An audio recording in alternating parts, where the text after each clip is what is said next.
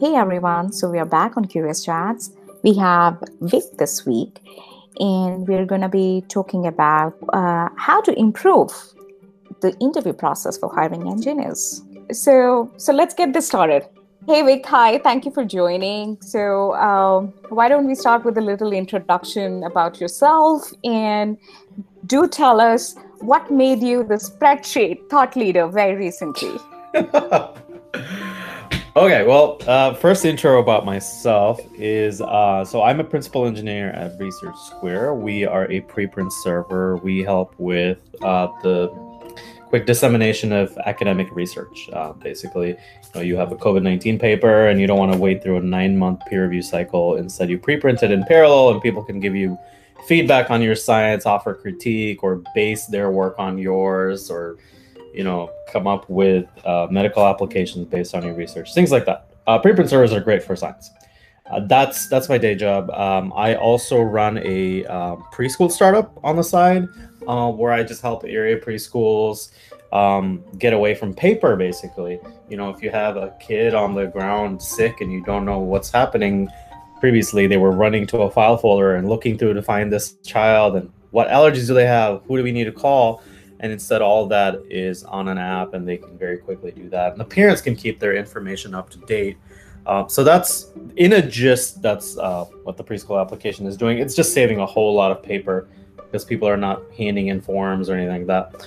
Uh, what made me a spreadsheet thought leader recently is that uh, there was a there's a very controversial opinion that I had yesterday, which was that spreadsheets are perfectly fine uh, for you to you know take care of a side project until you really need to build an app. That that was that's actually the extent of it. I wish it had been more inflammatory than that. All I said was that spreadsheets are perfectly fine, and uh, the person that that saw that was very angry with me and called me a wannabe spreadsheet thought leader and and that and that people like me were job security for him because he could go build apps for everything and and he came and looked through my bio and then and I'm, I'm a runner and my my twitter name is hashtag tacos. And he came looked through my bio and then said why don't you go for a run and write a blog post and eat some tacos and and leave the yeah it was just it was just funny and and i kind of it just brought some real some real normalcy to 2020 because i was like well this person went through my profile and and their way of insulting me was to tell me yeah. to go go for a run, which is something I really enjoy doing. All the things he wanted me to go do were like self care tips. So that's wow. that's that's yesterday. Yeah, that's Twitter for you. But that I, I actually did saw that conversation. I mean, uh, I don't know what's wrong with some people. Sometimes I really feel uh, the world is just going upside down the way these things come up, stuff like that. You know be like I kind of get his perspective on like he, he thinks that spreadsheets are bad if you know an over reliance on spreadsheets but as an indie maker um, you cannot be caught up in building a whole back process and spending all your time doing that and if you do that you are wasting valuable time where you could be asking someone exact and learning from them exactly what their process is. And it's not really an indie maker thing too uh, at my day job, we run probably a several million dollar workflow on Airtable because it would cost us a lot in engineering time to figure out all the various use cases of a particular process and build out a whole new app for it. And then you know and then need to take requests every week on oh you've encountered this new use case and we're going to have to like spend more time modifying this whole process. Instead we give them airtable and uh, actually they configure it entirely themselves. There's zero engineering involvement. It's Airtable and Zapier, and uh, they basically control the entire process. Oh, we're adding a whole new product, or we're adding a whole new process. They just yeah. do it. They like engineering has zero involvement, and yeah, and that, that's good yeah yeah totally. So uh, let's dive deep in uh, talking about the engineering time and the importance of uh, you know building back processes. What do you think has hr built a lot of back processes just to cost engineering time for people who are interviewing and the interviewers? Um, there's a lot of process of course. There's a lot of process in in interviewing. Um, i don't think all of it is bad necessarily but HR kind of all over the place has adopted what they think is is what engineering wants to use when they hire. I guess is, Mhm. is how I should say it. So kind of everyone at the same time, it's kind of like divergent evolution. Everyone at the same time decided to do hiring badly. And it's because I think it's because the the big, you know, the big five companies, you know, Facebook, Apple, Amazon, Microsoft, uh, I guess Google, um, came up with these sort of whiteboarding type interviews um, to figure out if people knew all the various algorithms and you know who had the fundamental computer science background. And everyone figured oh they're doing it right. You know they seem to know what they're doing and Mhm. we're going to adopt those exact same practices across the industry. So now you have someone that is hiring for a job that's just like web development uh, and there's nothing wrong with web development. I do web development. I'm just saying that someone that's not building an algorithmic you know video compression process whatever is now using those very same interviews that you know facebook uses to hire their sres or google uses to hire their data engineers. And that basically has filtered down all the way where a you know a javascript front-end engineer is now having to go through solving a b tree and Yeah. that's just crazy So basically, just uh, at the end of the day, you're just testing: Are you a good interviewer? Exactly, Uh, exactly. Are you are you good at uh, giving an interview? Are you looking good Exactly. at paper? Right? It's not testing your fundamentals, what you really know in life. Right. So this has become a test of are you good at being stressed out for, you know, 30 minutes to an hour and working on a problem that is completely useless that you will never encounter in your job? Are you going to be able to maintain your cool? And it's really unfair to a lot of people. Um, I mean, I'm a principal engineer with tons of experience, and I just don't do well at whiteboarding type interviews because that's not how my mind works. I mean, I can probably fake it and pass one of those, but it's just it's just completely useless. It's misrepresentative of the person you're going to be hiring. I mean, think about it. If you know you hire someone and you give them a particular task to do, uh, you don't sit there watching them over their shoulder to see how they do it. You don't actually care how they do it as long as the end result is what you want. And, and the reality of it is that they're going to spend they're they're going to start working on something. They're gonna go, huh? How have other people done it? They're probably gonna Google it, find a lot of bad answers.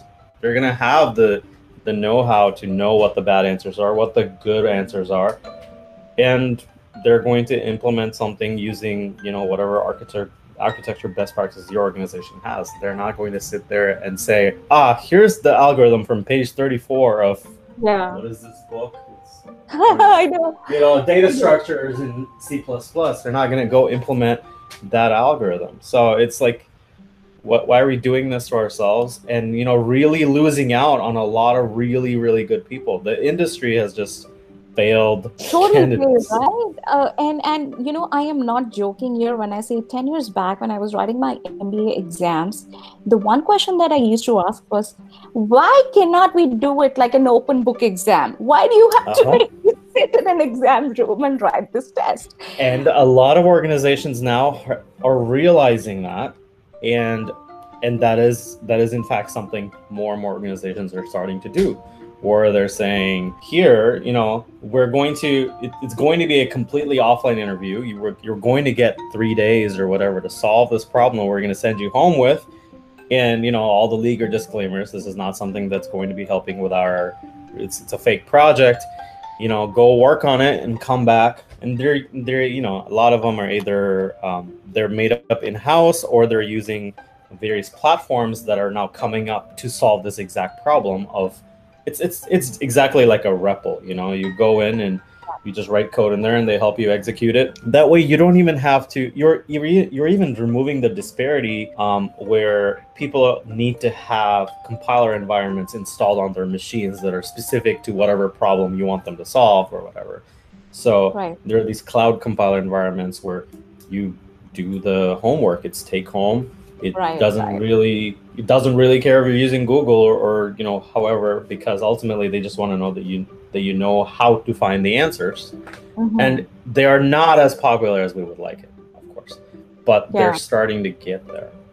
Yeah, I think we're starting. Webflow is a very good example of a place that Yeah. does this. Right, right. I think with more uh, remote companies coming up, this thing will get more and more common because it will get harder to judge the interviewing skills. Yeah, it's uh, because I, you know something like a coder coder. I don't know what is it, coder lab or I forget what it is. CoderPad? You know, it's yeah, CoderPad. Thank you, coder CoderPad. The CoderPad whiteboard interviews is it's still not.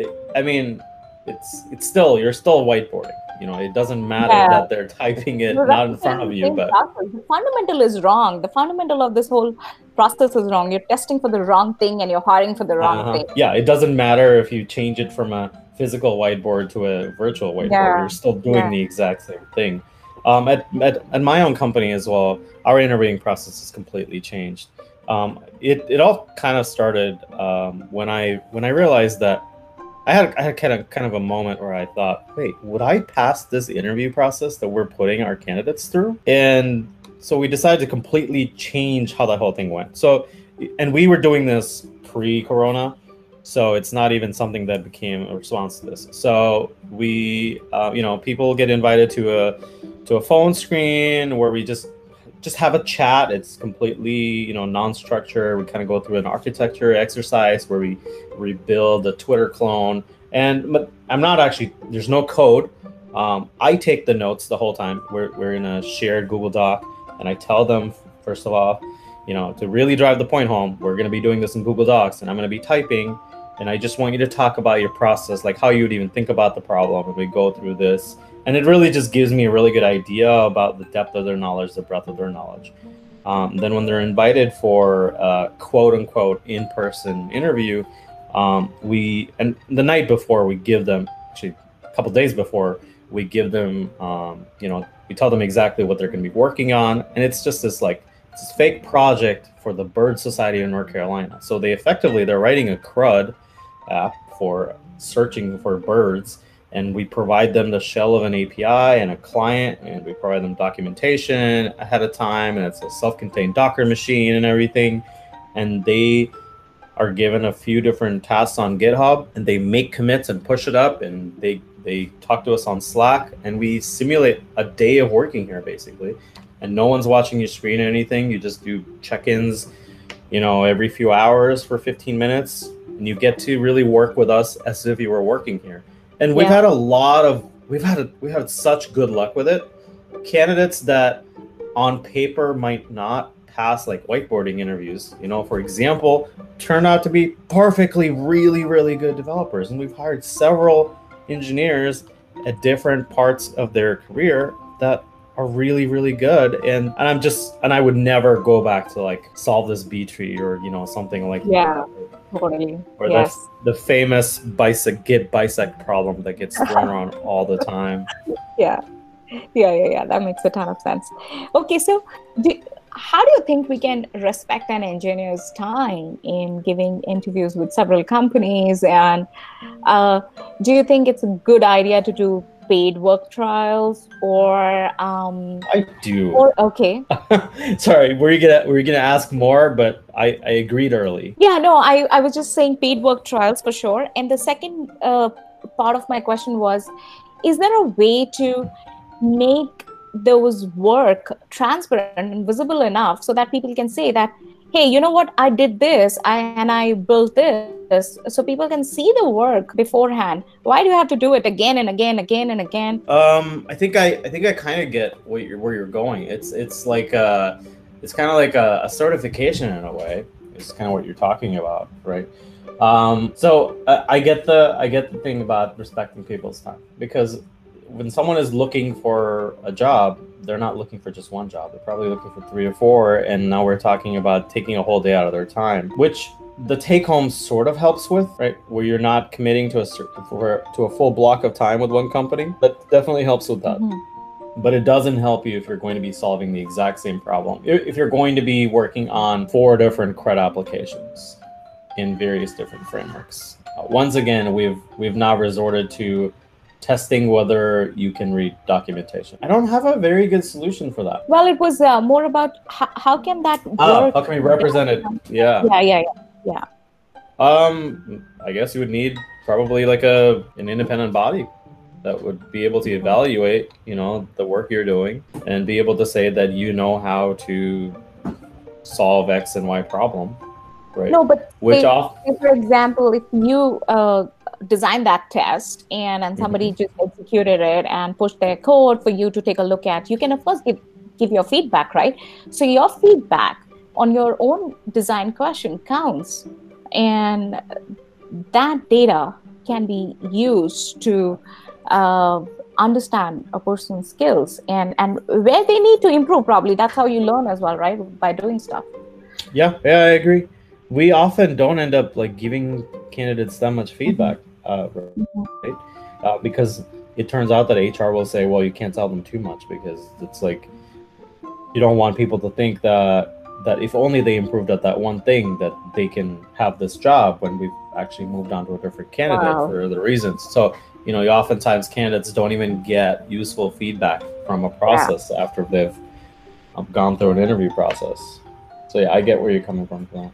That's a sad state. I think feedback is very, very important. we we do our best i um so recently i went on this went on this long thing where um we were interviewing a lot of early career engineers and um and all of them i mean all we had we had one opening so we, we did hire one of them but for a lot of them the questions that they asked after when we when we told them that they did not make it um, was they were all identical it was all like what can i improve in order to like, get this job and we really like you so because they were all identical i ended up writing basically this i don't want to call it form letter but it was it was like here are the areas that you need to improve on and you know here are the areas that you did really well and and I, you know, I had to send this to HR, and HR was like, "This is fine. You're not. You're just telling them that you know these are things that they need to get good at. Not if you get a good at these things, we will hire you right now."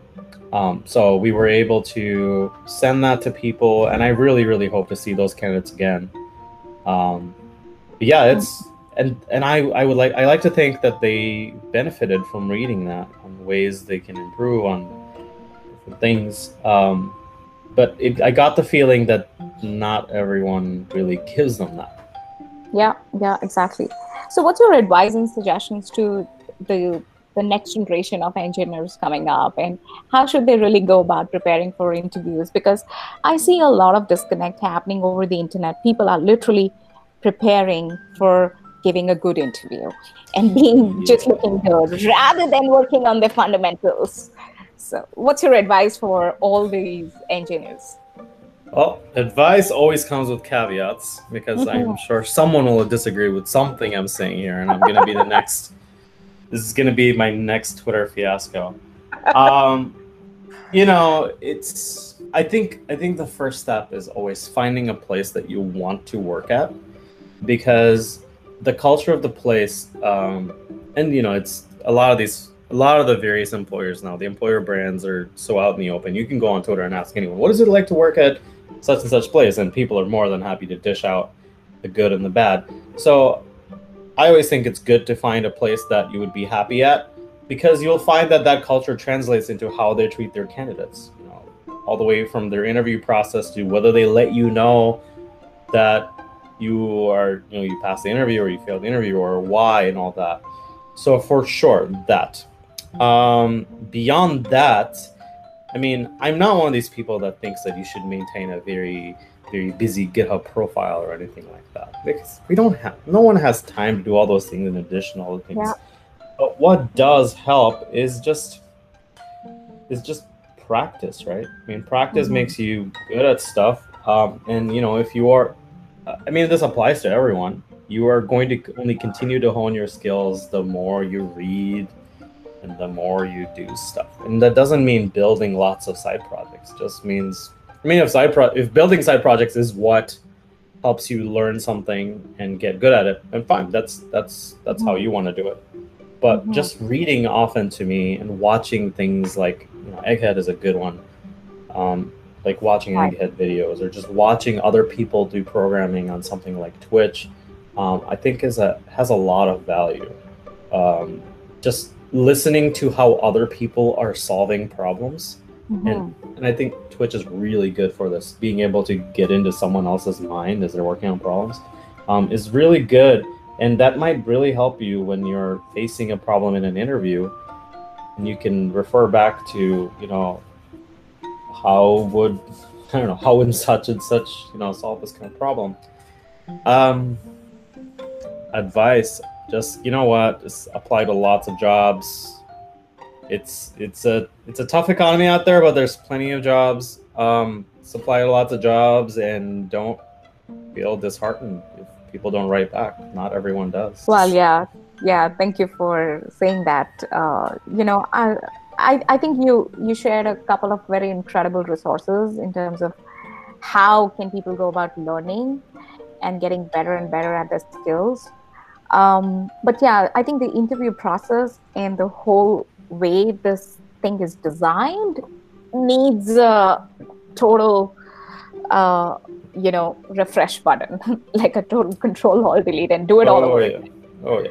Okay, so I think that's about it. We are at 8:28 my time. So so um, okay, cool. Well, thank you so much, Vic, for taking the time today and chatting Of with me. Thank Uh, you for this conversation.